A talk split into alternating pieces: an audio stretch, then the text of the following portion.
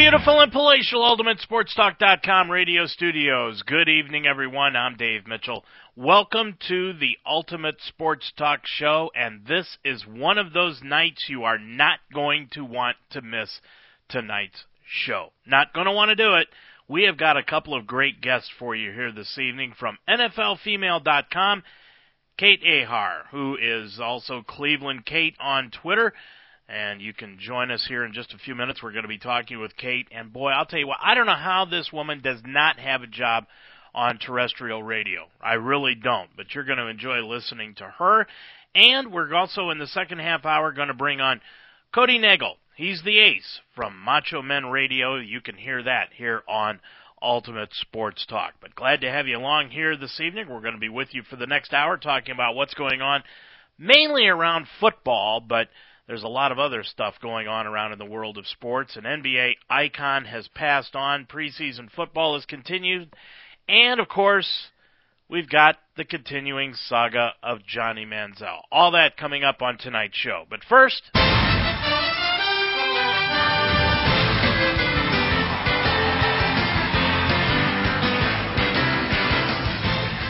Well, unfortunately, the older I get, the older NBA icons get, and another one passed away earlier today.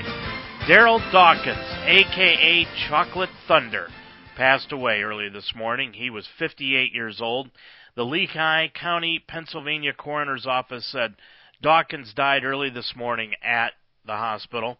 The Dawkins family said a heart attack is what was the cause of death, but officials are going to schedule an autopsy for tomorrow. Dawkins spent parts of 14 seasons in the NBA with Philadelphia, New Jersey, Utah, and Detroit. He averaged just 12 points and 6.1 rebounds per game in his 726 career regular season games, but it was the relationship that Dawkins and the rim used to have. He'd taunt it, attack it, swing on it, but the rim always had the last laugh until a night in 1979 in Kansas City when he tore the backboard into a thousand pieces. Bill Robinzine, who was under the basket, he's a former Cavalier, and he's gone now too, had to have his head checked for glass. Dawkins 76ers teammate Steve Mix, who used to play at the University of Toledo, rushed to the locker room, dug out a camera, and snapped pictures. And 76ers coach Billy Cunningham complained about the 90 minute delay. And it was because of that incident that the breakaway rim was created. And that was when Dawkins named himself Chocolate Thunder. Darryl Dawkins passed away earlier this morning at the age of 58.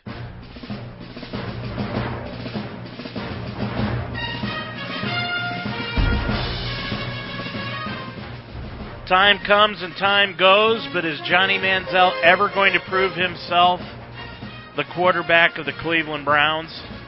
Well, it's not going to be in this year's preseason because Manziel's sore elbow is preventing him from being under center for the Browns not only on Saturday, but Browns coach Mike Pettine has also ruled him out for the preseason finale against the Chicago Bears on September 3rd.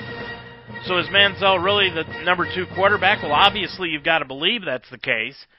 If you listen to Browns coach Mike Pettine, he says there's no structural damage to the quarterback's elbow, but he's not going to play. And Pettine also came out and said yesterday that this is an injury that Johnny Manziel has dealt with over the past few years, ever since high school. Now, if the Browns knew that, why didn't somebody whisper in the ear of Jimmy Haslam on the night two years ago, draft night, that Haslam just managed to either text, whisper in the ear, or just walk into the draft room and say, We are going to draft the kid out of Texas A&M. Somebody needed to tell him that, other than the hobo on the side of the street that Jimmy Haslam apparently talked to before the draft, and that guy told him, pick Manziel. So Haslam went back into the draft room and said, we're going to pick Manziel instead of Teddy Bridgewater. But right now, Teddy Bridgewater, by the way, is playing pretty well for the Minnesota Vikings. But that beyond the case, Johnny Manziel just isn't going to play. So the Browns went out and signed another quarterback today. Pat Devlin used to play for the Miami Dolphins, has not taken a snap in a regular season NFL game. But now it's going to be up to him and Thad Lewis to battle it out for the number two spot on the quarterback depth chart, depending upon the extent of Manziel's injury, which is going to get a second opinion. What's going to happen? Nobody seems to know. Well, the Browns are going to play Tampa Bay this weekend on Saturday, and the quarterback situation, as well as everything else on the Browns, is up in the air. But instead of listening to me, I think it's time for you to get another perspective. So let's go to the Browns beat reporter for NFLFemale.com, Kate Arhart, aka Cleveland Kate. We'd like to welcome to our Ultimate Sports Talk microphones here this evening Cleveland Kate, Kate Arhar, who is on the air on NFLFemale.com with her shows on Voice It at Mondays at 6 and Fridays at 6. She goes on Twitter at CLVLNDK8, the number 8. Kate, thanks for joining us here tonight. How you doing? I'm wonderful. Anytime I get to talk football, it's a good day. well, as soon as we get done talking about the Browns, then we can talk football. How's that? Okay. nice. Is that how this is going to go? All right. All right. No, I got, I got, I'm used to it. So tell me, Kate, this has been probably, and, and I've covered the Browns for the last 35, 40 years.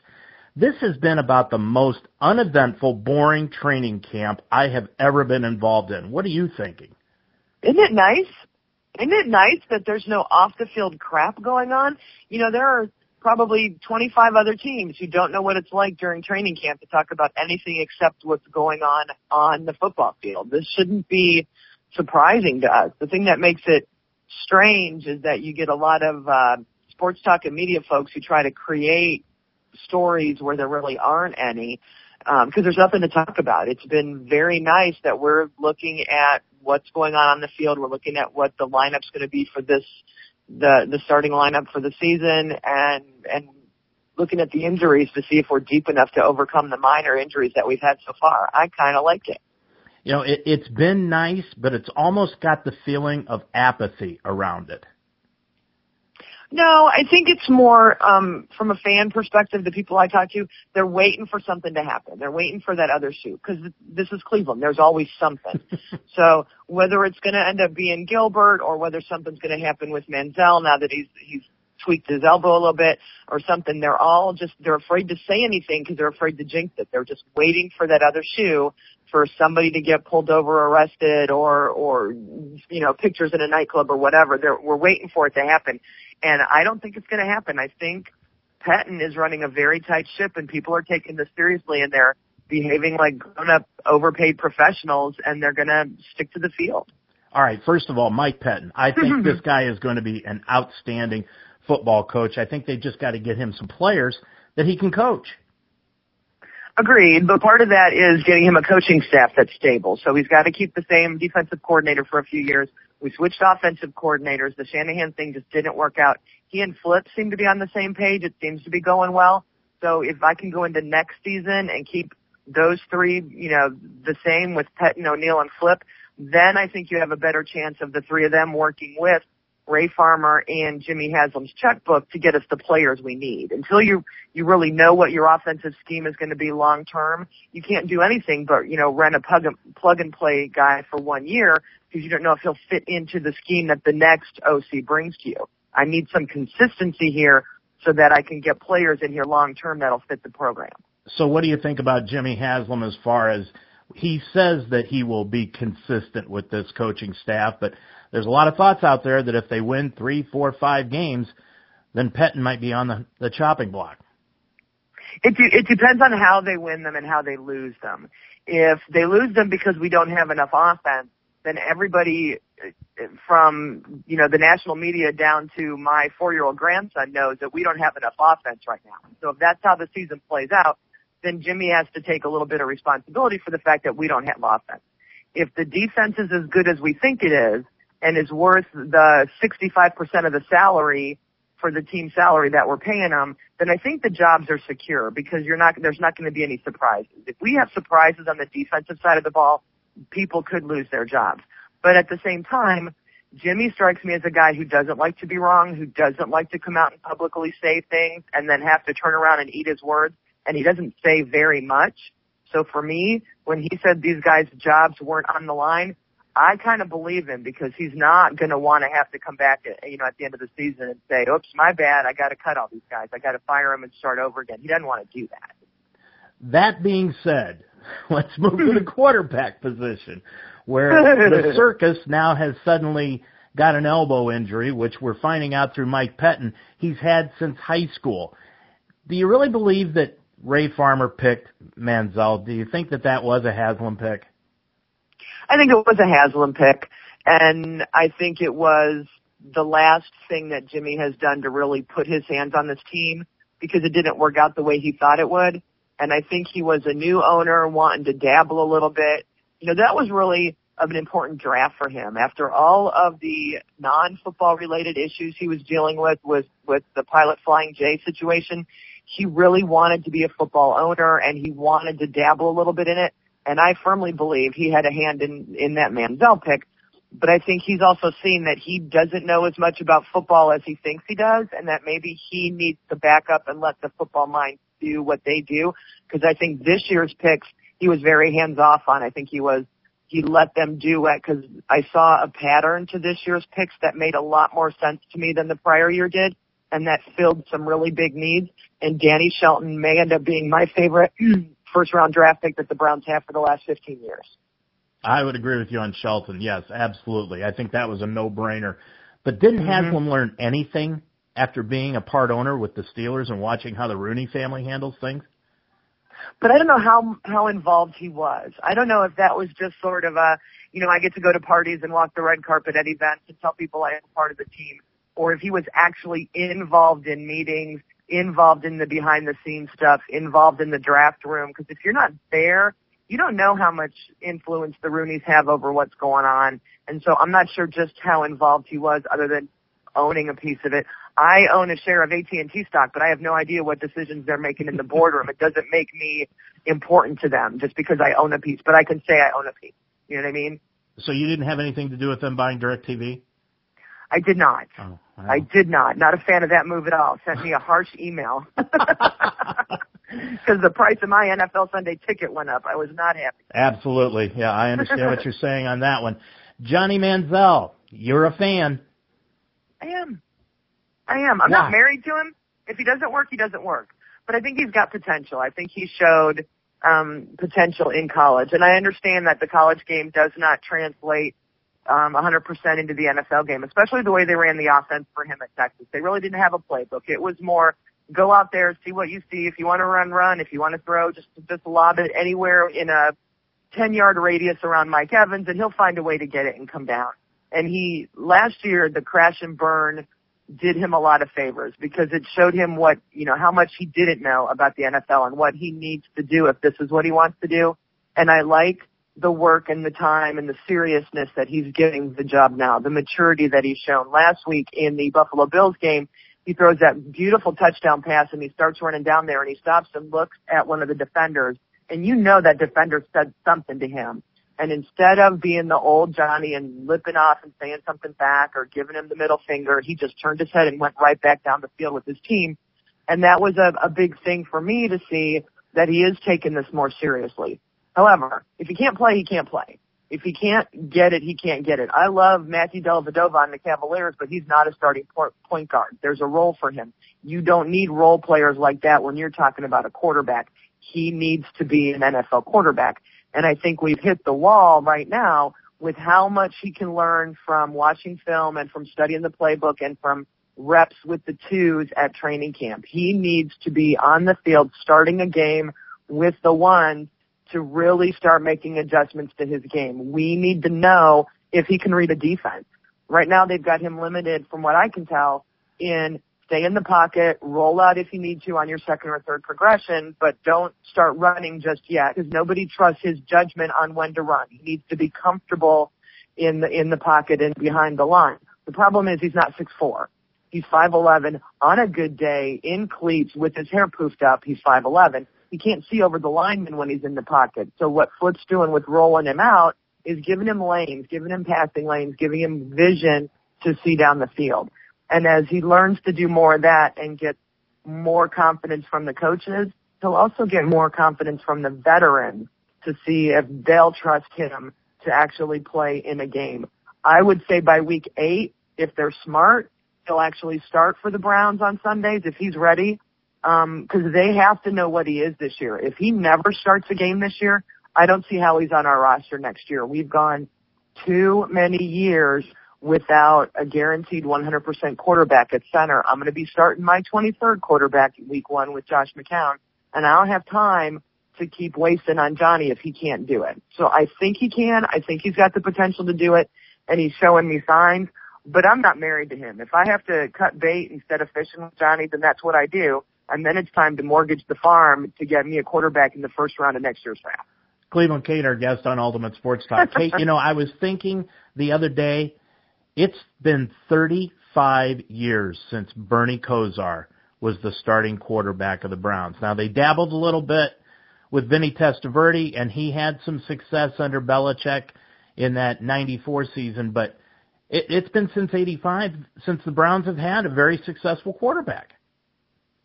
It's been that long since I knew at a 4th of July family picnic who my quarterback was going to be. Other Right. teams don't do this. Other teams aren't having conversations at their 4th of July family picnic on who do you think the starter is going to be this year because they know who it is. Look at all the teams that were in the playoffs last year. None of those teams have quarterback problems like I have. They all knew who their quarterback was going to be when the draft was going on. They have to get a quarterback. The problem is we keep changing owners and we keep changing head coaches and we keep changing general managers and we keep changing offense. I mean, without any stability at the top, you can't get the players you need to to fill the roles and to to do the job correctly. And so I don't know if you've got a chicken and the egg thing if missing on quarterbacks like Tim Couch and Brady Quinn and Colt McCoy over the years led to the coaches all getting fired or if they were the wrong coaches to begin with who drafted the wrong players. I don't know. Tim Couch got a raw deal here in that you took a rookie quarterback on an expansion team with a crap offensive line and he just got killed. Who Yeah. knows what he could have done if he'd been anywhere but here. So, you know, I hear young guys talk about how they want to go number one in the draft. The high school guys around here, I always caution them. I'm like, you understand when you go to the top of the draft, you're going to a really bad team. you, you kind of want to go 15 to 22. That's really more where you want to be. You don't really want to be at the top of the draft.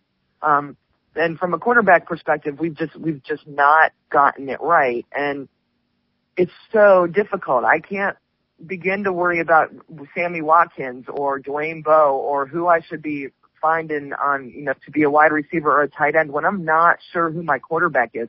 We can't practice the running game at training camp and in preseason games because we're trying to evaluate which quarterback is going to start for us. That's why it takes us a couple weeks to get the running game going because we're too busy giving reps to the quarterbacks and the receivers to make decisions on those roster spots. It's just getting difficult and I feel like this season has to be about is Johnny the guy or not? And if he's not, let him go and go get somebody who is. There are enough quarterbacks coming out next year that you can get yourself a number one no-brainer quarterback next year, and it'll cost you, but you can get one next year. We just have to find out. I can't survive a six and ten, three and thirteen, even a hell, even an eight and eight season with Josh McCown if it doesn't answer the question: Is my future quarterback on this roster? Cleveland Kate, our guest here tonight on Ultimate Sports Talk. Kate, the Browns' worst nightmare is Brian Hoyer becomes a success in Houston. Eh, it's a different scheme. It's a different system, and It I'm, be, I'm not that's still their sure. I know. Well, but we do that all the time. We did that when Phil Dawson left and went to San Francisco. My Twitter timeline was full of Phil just kicked another field goal and Phil did this. And Phil, I mean, we we watch everyone who leaves Cleveland become amazing somewhere else, and we take it personally. If if Brian Hoyer wasn't the right fit for what they want to do here long term, then he wasn't the right fit. But let's face it, in Houston, he's he's but 34 years old. He's not their quarterback for the next 10 years either. He's filling a role there until they make a decision or decide what they're going to do long term at that position.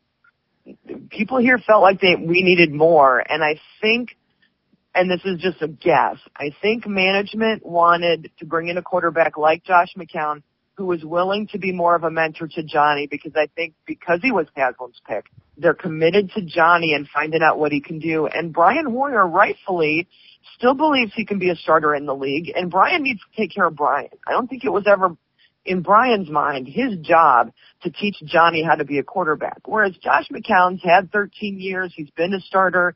He's reasonably, I think, intelligent enough to know that he's not going to get another four or five year stud quarterback contract.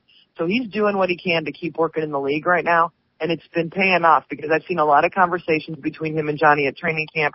I've seen him lead by example. He knew, excuse me, all of the receivers' names. The the last time I was at camp, they were doing passing drills, and every time somebody would either catch a ball, he would say, you know, nice catch, Travis, nice catch, you know, Terrell, whatever. He was calling them all by name. He was walking up to him, patting him on the butt. He was, you know, you could tell by his hand motions. He's like, all right, you want that a little bit right? You want me to throw that up high for you? He seemed to be having conversations with them, um, trying to connect with them. Where do you want the ball to come to you? How do you like it? Do you like it hard? Do you like it fast? Do you like it up, down, whatever? And Johnny's standing next to him listening to all this. So he's leading by example of, you're the quarterback. You need to have a relationship with your receivers. You guys need to you know, hang out and go to dinner and have conversations with each other and get along so that you're on the same page. And I think that's going to benefit Johnny where Brian, and again, rightfully so, wants to be a starter in the NFL and it just wasn't what management had in mind here. So I wish him all the luck in the world in Houston, but I know, like you said, the first touchdown pass he throws in a regular game, my timeline on Twitter is going to blow up. You know, we should have never let him go. He should still be here. And that's just not what this team needs right now.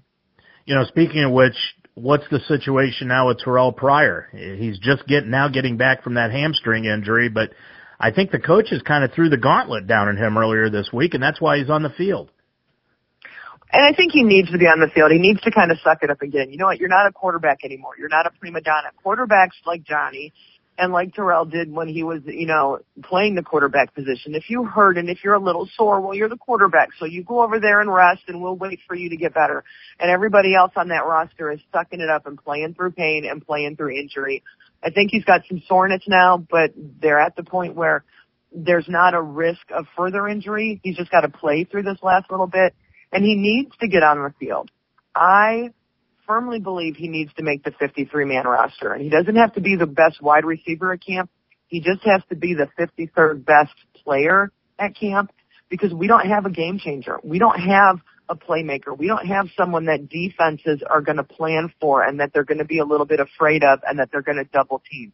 We don't. He has the potential to be that. We haven't seen it and he's got to show us something, but the potential of what he could be his ceiling has got to be higher than anyone else on that field right now from a rookie or a you know a new guy standpoint. I don't see how you don't take a chance and leave him on the roster. The last thing you want to do is waive him or put him on the practice squad and let someone else pick him up because you know Jordy Nelson's out for the year and he's not going to be the last receiver with an injury between now and week 1 and so teams are looking for somebody and they will absolutely take a chance on Pryor and he just he could be amazing. And I'm not just saying that as a Buckeye honk. I'm saying it as someone who watched how athletically gifted he was at Ohio State, who knows that a second set of eyes with a quarterback brain on the field would be amazing. The conversations he could have with McCown and Manziel on what he's seeing from the slot position or out with the bubble screen.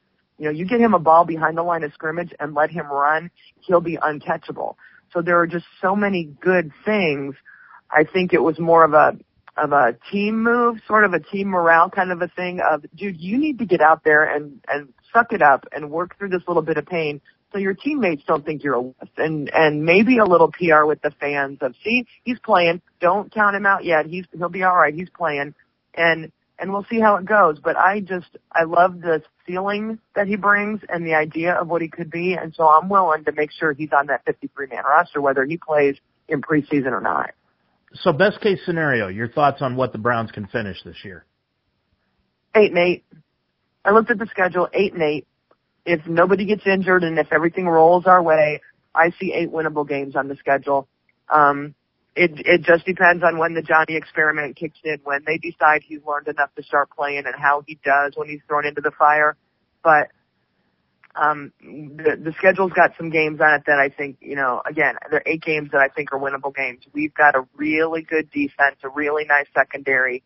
Um, we've got a running game that if we can do anything in the passing game, the running game will be successful. If we can't throw the ball at all, it doesn't matter how good my runners are and how good my offensive line is. They're going to stack eight men in the box every time because they know all you can do is run. So I can't be one dimensional. I have to at least have some semblance of a passing game, but I'll be able to run the ball if we can do that. And this is AFC North football and it's going to snow here. You have to be able to run the ball.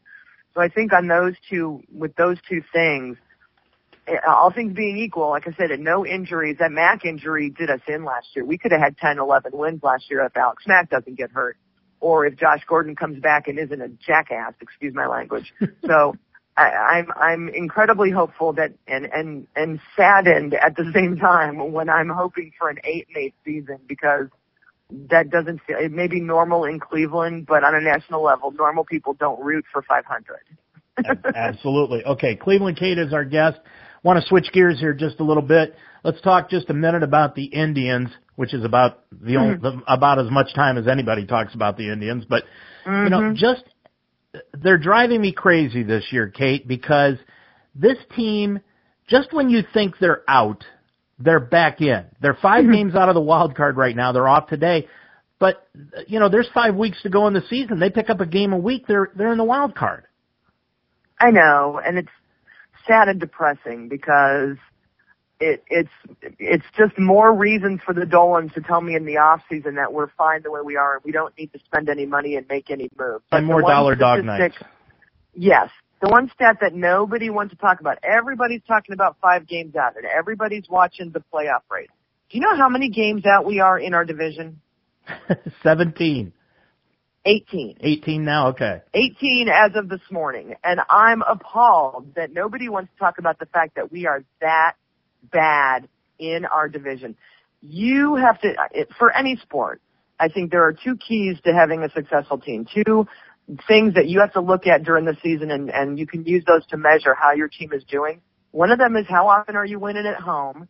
And the other one is how many games are you winning in your division? Because you know you have to play your division opponents every year. The rest of the schedule rotates and it moves around. Every year, your division, when you're drafting, when you're looking at your lineups, when you're doing anything, especially with the tribe, you gotta chase Detroit, you've gotta chase the Royals. The Twins and the, that Chicago team that I don't like to talk about are never really relevant anymore. It's always been about Detroit. And instead of catching Detroit, because I think we're either tied or within a half game of Detroit, we didn't catch them. They fell back to us and that's pitiful. And the Royals have just gone insane. And if I if I discount the amazing season they're having, I'm still I think the Twins are 12 games behind the Royals. I'm still that far behind everyone else in my division. It's just being mediocre is not okay and having your goal at the beginning of the year feel like we're just going for the wild card is just not okay. And the Dolans need to start spending some money because I'm gonna sound like a broken record. I'm gonna sound like every other person in Cleveland. You don't get me a bat, get me someone in my lineup. You know, we just talked about game changers and and and that with football. It's the same thing with baseball. You need one bat in your lineup that people are afraid of, that they're gonna pitch around, that alters the way the pitcher treats hitters one, two, and three because he's worried already about number four when he gets here. And we don't have that guy. And It's then I see that Santana? Brantley. Oh God help you! Not Carlos Santana.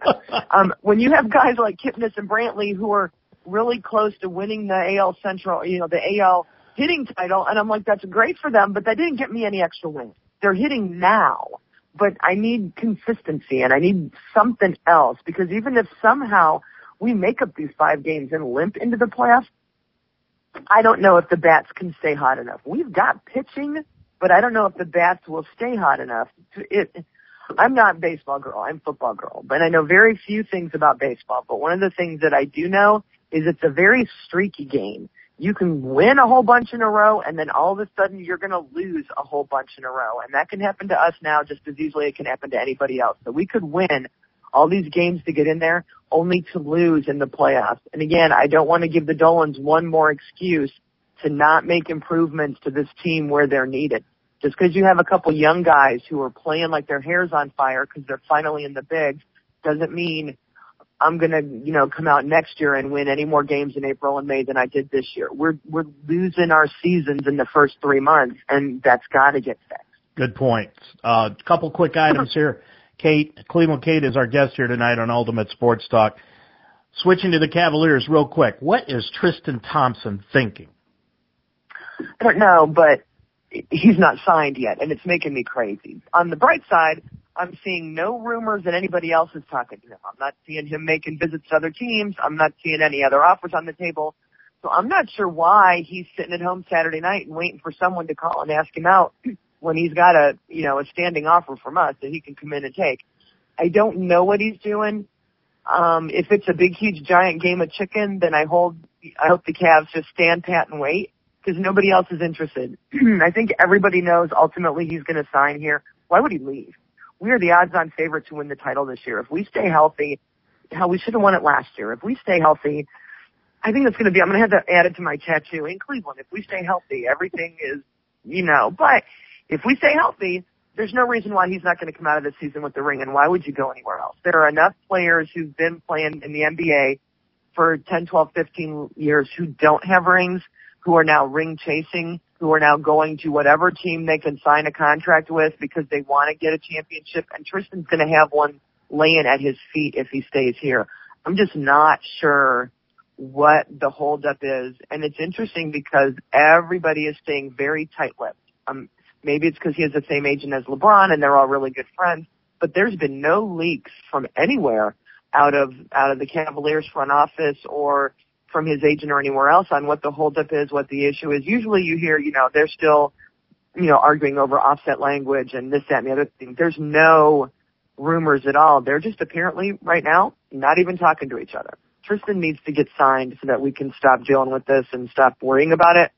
Um, other than that, my Cavs are just going to plow through everybody next year. Absolutely, I agree with you. Final question: Can Urban Meyer keep the Buckeyes focused this year? Oh gosh, that's a hard one. I think if anybody can, Urban can. I think he has a knack for making sure these guys' heads don't get too big to fit in their helmet, keeping them down to earth. He's already um, ordered some discipline on a few of the guys for some shenanigans, and um, a couple of them are going to be suspended for that first Virginia Tech game. And I like that because you know that's going to be a, a big game to show me that they're ready for the season, that they're taking it seriously, that they're not underestimating the people who are going to be on their schedule. There's very little good competition on their schedule this year, but there are teams that will beat you if you're not on top of it, if you're not on your A game. We all saw one of my favorite historical games is Appalachian State and Michigan. And so if you're not paying attention to your business, these teams will beat you. They're not, you know, high school football teams. These are college teams that have something to prove, and you're the you're the big boy. You know, you want to be the man, you got to beat the man. So they're all gunning for us, and I think there are a handful of coaches out there who can keep their team focused, who can keep their heads out of the clouds, and who can make them do the work that they need to do to succeed. And thank God we have Urban because he's one of those guys. He will keep them settled. Kate, thanks for joining us here tonight. I appreciate it, the time. You, you are very welcome. Cleveland Kate. That's who she is, and I'll tell you what. Did I tell you she's an outstanding interview? She is great. And I'll tell you, 92.3 in Cleveland and ESPN 850 could do a great thing just by hiring this lady. She is unbelievable. And, you know, when you think about some of the things that she had to say, especially about the Browns – her and I don't agree on everything about the Browns. And I don't think Johnny Manziel is going to make it as a quarterback. She does. She but like she said, she's not married to him. You know, the defense, I think the defense is going to be the stalwart of this team and she's absolutely right though when we spend a majority of our time in preseason as Browns fans watching the quarterback derby instead of trying to get this team prepared to get into the regular season this team is going to have to rely upon its running game. That's exactly what it's going to have to do. And if this team can't run the ball, especially in the middle of winter, what are they going to do? They don't have a quarterback that is going to be able to take care of things. but they've got two running backs, and Terrence West and Isaiah Crowell, that are supposed to be the running backs of this ball club, but they don't get any carries during the preseason because we're so busy trying to figure out what's going on at quarterback. One team that isn't worried about what's going on at quarterback is the Green Bay Packers. And now let's go to our second guest here tonight on the Ultimate Sports Talk Show, Corey Nagel, the Ace. Hey, how's it going? Macho Man Radio. Good, Corey. How are you doing tonight? Not bad, not bad. Boy, it's good to hear from you. Tell me, what's it like to go into a training camp and be the fan of a team that actually has a quarterback you can rely on? Well, you know, I I live in Minnesota, and I, I grew up here. You've still got a quarterback you can rely on. Yeah, yeah, yeah. You know, I I, I live in Minnesota, so I it's I I've watched the Vikings and, and Viking fans kind of go through this every year. Who's who's it going to be? You know, they they they go through.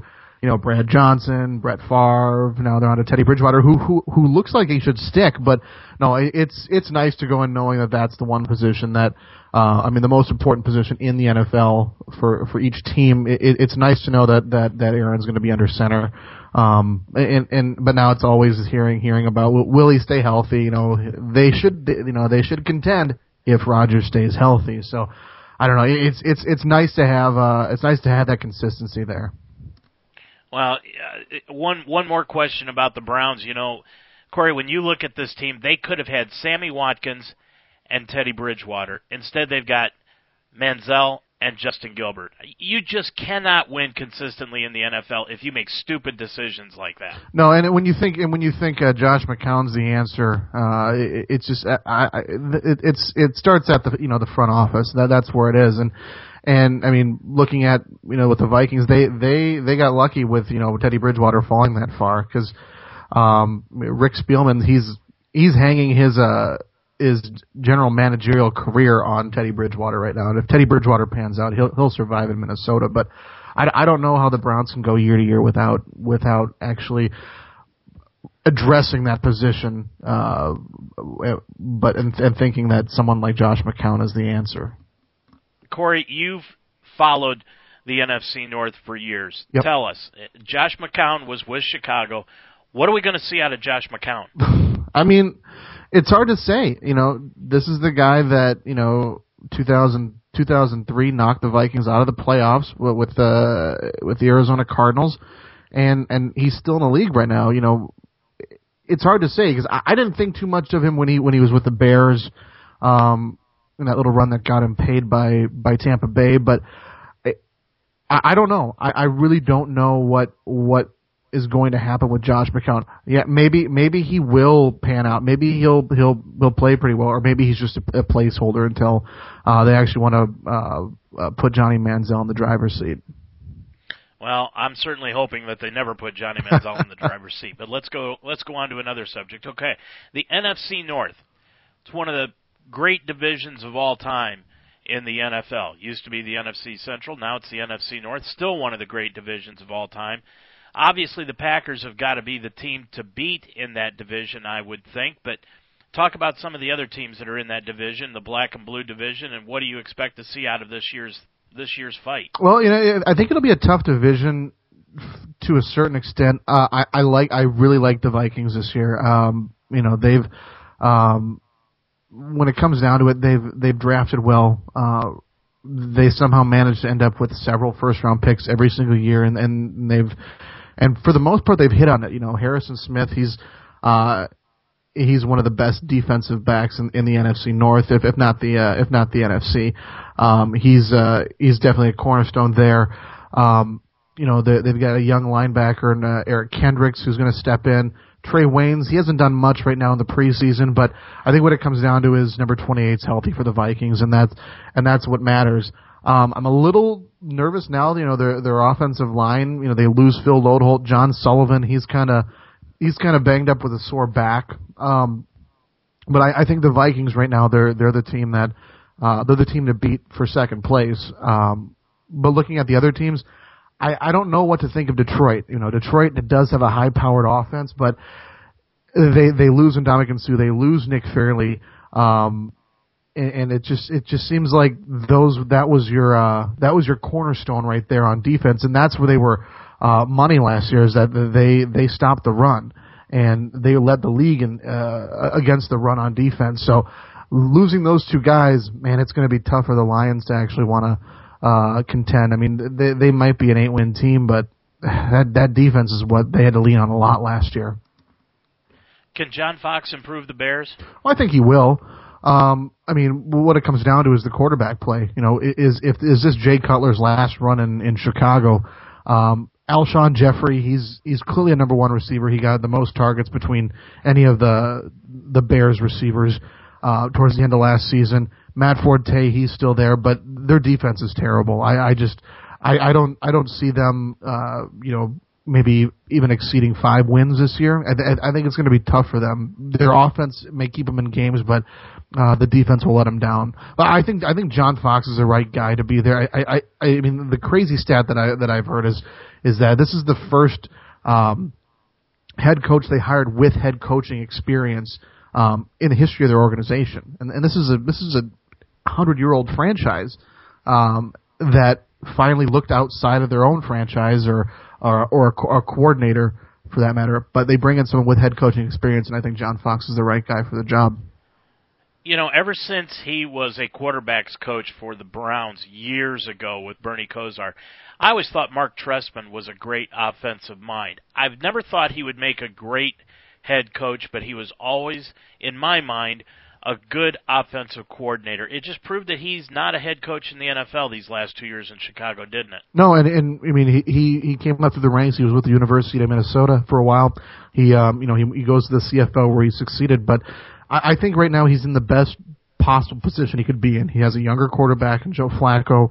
Um, the the offense it remains to be seen what what can be done with it. But uh, you you know you've got Steve Smith entering the last year of his deal. Breshad Perriman, he's when healthy, he should be uh be able to slip right in there. But I think I think what it comes down to, Marc Trestman, he's going to impact the Ravens um, by utilizing Justin Forsett. He loves, you know, he loves to get the running back involved. We saw it with Matt Forte last year in Chicago, but I think Justin Forsett sitting on a big year uh, with uh, with Marc Trestman as his uh, his offensive coordinator.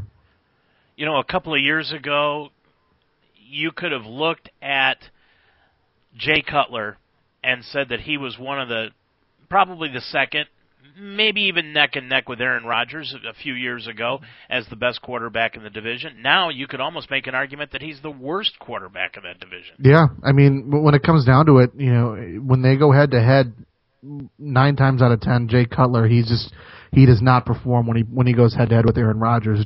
I mean, it, it's been it's been a laugher lately when it comes to seeing the Packers play the Bears. Uh, I know they they they kicked the season off week one at Soldier Field, so I'm going to be really intrigued to see how how that how that comes comes to play with with Jay Cutler. You know, just coming out of the gate, is he going to be terrible right out the gate? We're going to hear um, about you know the Chicago fans wanting Jay Cutler out, it, it, or is he going to play well? It's hard to say. I, I just every time I see Jay Cutler, I just lose more and more respect for him because he doesn't seem to care about what's going on. You know, he just has that lackadaisical look, which I mean, that's, I mean, good for him. He's made a lot of money and he's had a quasi successful career. I mean, he hasn't reached any kind of pinnacle, but he's played well, uh, and and and he, I don't know, he just it, it, it just I don't think that Jay Cutler will be a successful NFL quarterback. He'll be an okay quarterback, but that's about it. Well, what is the injury Jordy Nelson? What's it going to do to the Packers? Is that going to change their philosophy at all? I don't know. Um, I mean, if you really want to throw me off of a fantasy football draft, tell me in the middle of the draft that Jordy Nelson is out for the year because that's exactly what happened on Sunday. But I didn't draft him, thankfully. But no, I you know looking at it, it's the one position that this is not a fatal blow to the Packers.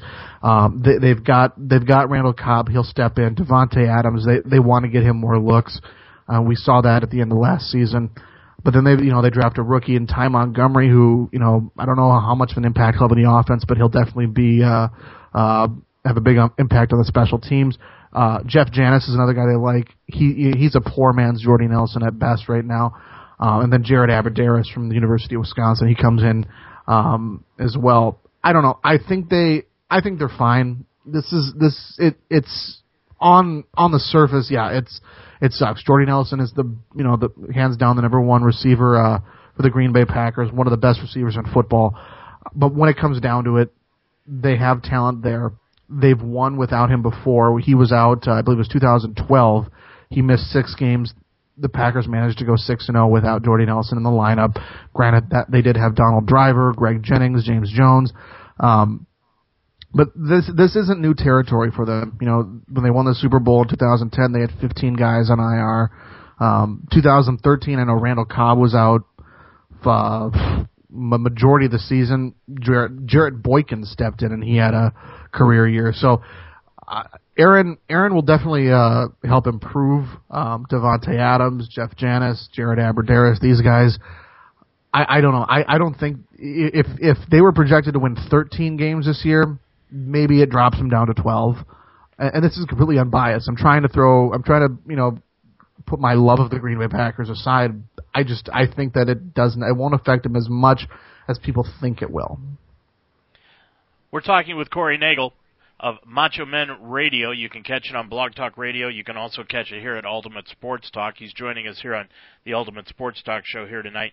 Let's talk about the coaches. We've already talked about John Fox with the Bears, but Mike McCarthy, he's been with the Packers for years. Now, in the Aaron Rodgers era, they've had trouble making the Super Bowl. Is he in any trouble at all in Green Bay, Corey? No, no. Um, McCarthy, he is, you know, he's been there since 2000, 2006. He's only had one losing season. It was 2008, um, Aaron's first year. Other than that, they've made the playoffs the last six years. They've been the division champions the last uh, uh, four years. And what it comes down to, McCarthy, he is, um, he, he makes his quarterback better. He, you know, he's he's a he's a fantastic coach.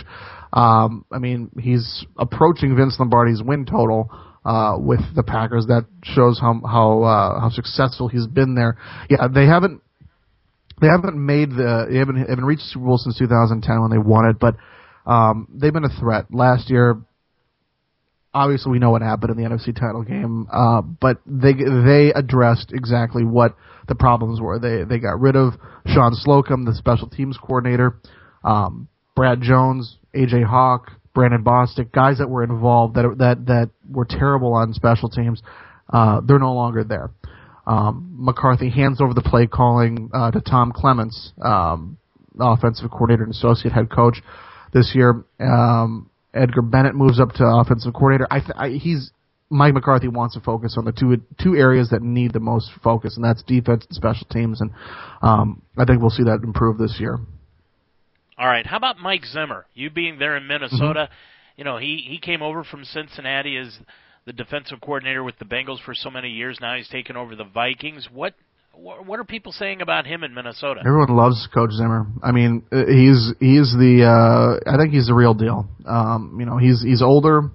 Um, and I think he's pushing sixty, but it's his first head coaching sh- shot, and and I think it's the right spot for him. You know, he's a he's a no nonsense kind of guy. He doesn't care who you are. Um, whether it's a, a guy like Cordarrelle Patterson, who the Vikings gave up four draft four draft picks to move up and draft, and, and he's not performing at all. So uh, you know, it's it, it's one of those things where Zimmer Zimmer he's he's uh, until proven otherwise he's the guy in Minnesota. And Jim Caldwell, that guy seems to have the worst luck in the world. He takes over Indianapolis, they lose Peyton Manning. Takes over Detroit, he loses Farley and Ndamukong Suh. What has this guy ever got to do to prove that he's a coach in the NFL? I don't know. It, it, it's it, sucks for him because you know they he, they lose all this talent, um, uh, and uh, I don't know. It, I think they've got they've got enough talent on offense uh, where you know they'll like I said they'll they should get to eight wins, but what he needs to do is he needs to address the defense and see exactly wh- who will step in in place of those guys. I know they they bring in Haloti Ngata. Uh, they lose, I believe it was uh, Glover Quin for the season with a with a injury, if I if I'm not mistaken. But I don't know. I I just it, he he seems like a great guy, but you know, it's just he's one of those guys where uh, you're kind of danged if you do and danged if you don't, and and he's uh he's definitely going to have to figure out uh that what's going to go on in that defense. Is Abdullah the real thing? You know, I've I, I've seen glimpses of him in the in the preseason. I haven't I haven't really sat down and focused on Detroit Lions football, but um, you know, he was he was in the Big Ten. He played w- really well at Nebraska. Uh, when I saw some of the the go, the Gopher games uh, that uh, uh, that they would play, but I, I think so. Uh, I mean, it's it's it's not a matter of if he'll you know overtake uh, Joique Bell. It's a matter of when, because what it comes down to is Joique Bell will somehow in some way get hurt, and uh, Ameer Abdul will step in, and I think he'll just take it and, and run with it. All right, now you being in Minnesota, let's talk about Adrian Peterson. Mm-hmm. Just how close were the Vikings to getting rid of him? um, I think initially they were uh, they were I don't I when it comes down to it, I think it was more uh, with PR. Uh, you know, they they they lost quite a few sponsors during that ordeal, but I don't think they were ever gonna they were ever gonna get rid of him. I think when it came down to it, um, you know, Peterson and his agent kept making plays to be traded uh, or or released, but then, you know, it, it they were they planted they planted their feet firmly to the ground and said, you know what, we're we're gonna take this stance. We will uh, not trade Adrian. If Adrian wants to play, he will play with us and only us. Um, it was it, it was uh it, it was a bad situation, but the Vikings they were they weren't going to relent, and I, I give them respect for that. They they weren't going to be pushed around by uh by uh, a player and his cocky little agent. But yeah, that that, that I, I give them respect for that. Did he really want to go to Dallas? I don't know. Uh, you know, I, I I think that. I think he wanted to go somewhere where he could start, and I think you know I think that's why we kind of heard all these little rumors about Jerry Jones always liking Adrian Peterson, et cetera, et cetera. I think Adrian's always been about one thing. He's been about himself, and that's what's bothered me the most about Adrian Peterson is that Adrian Peterson is. I have never heard him talk about wanting to win we go to a Super Bowl, it's always I want to be the best running back in the league. I want to be the best running back in the history of the NFL. I want to you know run for 2,500 yards. I want to break Walter uh, uh, Emmitt Smith's record. I want to do all this stuff. It's never been about the team, and I, I don't know. I think whatever he he wants to do, whatever would make him um, a better brand. And if it was going to Dallas, if it was going to Arizona, I think he would have done it. Well, as you look at this division, Corey, Corey Nagel, our guest here tonight, the ace from Macho Men Radio. As you look at this division, obviously Green Bay has got to be the favorite, but is there another playoff team in the mix in this division? Yeah, I think I think the Vikings are. I, I uh, when it comes down to it, I I I think the Packers they'll they'll take it with other 12 or 13 wins. Um, that's with the Nelson injury. I'm well aware of that, but uh, I, I think the Vikings are sitting on nine or 10 wins. Um, that would probably be it. I, I think uh, looking at Detroit, seven, seven, eight wins, and then I said Chicago, they'll be lucky to get to five just with how bad that defense is. But I, I do think the Vikings get in. Um, eh, I think Bridgewater's sitting on a big season. You know, he's got. Uh, my, You're making me sick. It, it, it's you know it's it's it it it, it really. The Vikings lucked out that he, that he fell that far.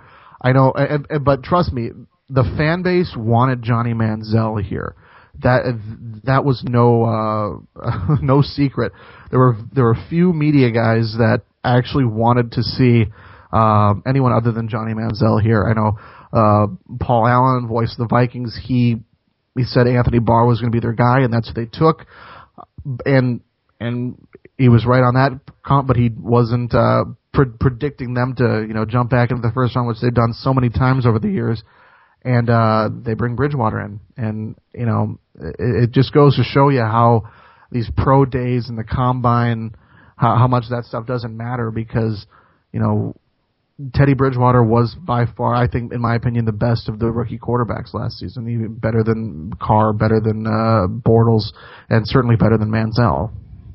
Oh, I, I would definitely agree with you on all three of the quarterbacks that you threw out there. I, you know, when it came down to the Browns pick that night, I wanted Derek Carr. I would have been happy with Bridgewater. The rumor is is that they had Bridgewater's name on the card to take up to the commissioner, and Jimmy Haslam stepped in and said, because some hobo on the side of the street told him to pick Manziel, so Haslam went into the draft room and said, "We're taking Johnny Manziel," and they quickly scratched Bridgewater's name off. It's amazing what an owner can do to screw up an organization. Yeah, I mean, that, that I mean that's where you know you need to have the owners. You know, the owners write the checks. I'm sure it's it's they want to be involved, but when it comes down to it, I you just need to leave the the football business to the guys that know the business. And you know, sure, I'm sure Haslam wants uh, uh wanted the the PR uh I don't know nightmare or if you'd call it that with Johnny Manziel, but you know he he wanted uh he wanted to be talked about, and, and certainly they are, but for not the right reasons right now. Corey, I would be amiss if I didn't ask you this question. It's kind of a twofold question. The Tom Brady situation. Does anybody outside of New England and Indianapolis care about this? And is anybody just, you know, I mean, when you look at this court case, is there anybody outside of me that thinks that this judge is telling Roger Goodell, settle this thing because you're not going to like how I'm going to rule? Yeah, I, I think so. I, everyone here, I mean, in the Midwest, we just want it done. I mean, we don't care about it. I don't care about it. I stopped caring about it, you know, months and months and months ago. It's just too complex. You know, Brady is, yeah, if, he did what he did and he lied about it, sure, you know, uh, punish him for lying. But for, you, you give a two game suspension for you know beating a beating a woman, um, and you know there's other you know short suspensions, two games for uh, pot or, or, or whatever. But but but then you know four games for allegedly um, deflating footballs. It's just such a bogus story. Um, I I'm sick of it, and I just I wanted to go. I, I'm I'm two weeks from tonight. Real football will be played, and hopefully it'll be in the past. And I'm and what I thought Tom Brady would be suspended for a game or two. I think he's playing in two weeks. I really do. It's it, it, you just you can't go on circumstantial evidence right now, and I think that's what the judge is trying to say. Yeah, I think you're absolutely right. Corey, what's your Twitter handle? Uh, we're I'm at the Ace 18, and uh, we also go on Mach, at Macho Men Radio. Sounds good, Corey. Thanks for joining us here tonight. Be sure to tune him in on Macho Men Radio. You can hear it on Blog Talk. You can also hear it here at Ultimate Sports Talk. Corey Nagel, thanks for joining yeah. us here tonight on the show. Appreciate it. Thanks. Thanks a lot. Corey Nagel, our guest here tonight on Ultimate Sports Talk. Our thanks to him. Also, our thanks going out to Cleveland Kate. Kate Arhar for being our guest here this evening also on the Ultimate Sports Talk Show. Hey, wanted to let you know that tomorrow night we are beginning our second year of high school football coverage here at Ultimate Sports Talk. It will begin at 6 o'clock and we will be bringing you Golden Bear Rewind from 6 until 6:30 here in the East Coast and that will be the final quarter of the previous week's game. So we're going to go all the way back to October last year to play you the final quarter of the Waynedale Smithville game. And then at 6:30 will be our PNC Bank pregame show, and at 7 o'clock the kickoff with Pat Mitchell and I, as we'll be bringing you all the play-by-play of Waynedale and Tusky Valley in Apple Creek, Ohio. Should be a very entertaining affair. And don't forget, coming up on Monday night, Mark Donahue and I will kick back and talk about the Cleveland Indians and the Cincinnati Reds. We're going to do that on the Ohio Baseball Weekly Show, our fifth consecutive year of doing that. That will be at 9 o'clock. The Indians are out of last place now. They've got one more team to jump. They're five games out of the wild card slot, but 18 games out of first place still. They've got a shot at the playoffs. And then we'll be back again next Thursday night with another Ultimate Sports Talk show beginning at 7 o'clock. So be sure to join us then. Our thanks to our guests here this evening, Kate Arhar, Cleveland Kate, and also Corey Nagel from Macho Men Radio. Our thanks to Greg Mitchell for producing the show, but most of all, our thanks go out to you here this evening for listening. I'm Dave Mitchell. Join us again next Thursday night with another Ultimate Sports Talk show. Until then, have a good week, everybody.